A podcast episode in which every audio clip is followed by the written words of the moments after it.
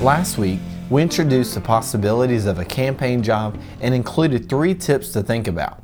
Today, I'll give you the last two. First, volunteer or intern. If you're not able to get a paid campaign job immediately, offer your help as an intern or campaign volunteer.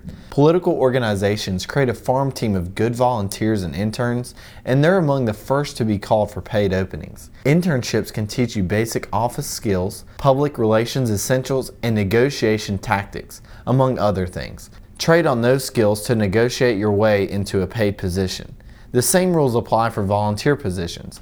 Work hard, dress for the next step up, do your homework, be aggressive in seeking opportunities, and network well.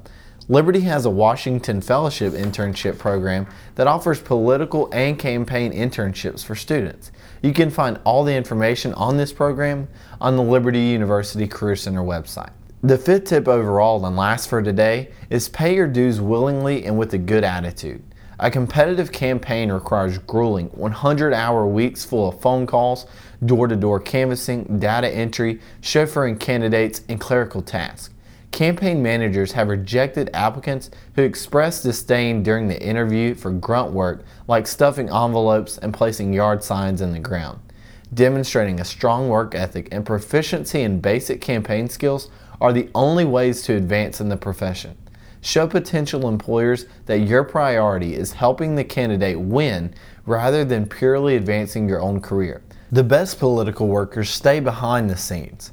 Your job is to support him or her as best you can. Working on a political campaign can be a 20 hour a day, 7 days a week proposition, and that can take a toll on your health. If you aren't up for the challenge, all your groundwork will be for naught. So be vigilant about proper nutrition, exercise, and sleep habits to the greatest extent possible while holding campaign jobs. That concludes the five tips we have for campaign staff hopefuls. Apply these tips and see how well they help you get your foot in the door.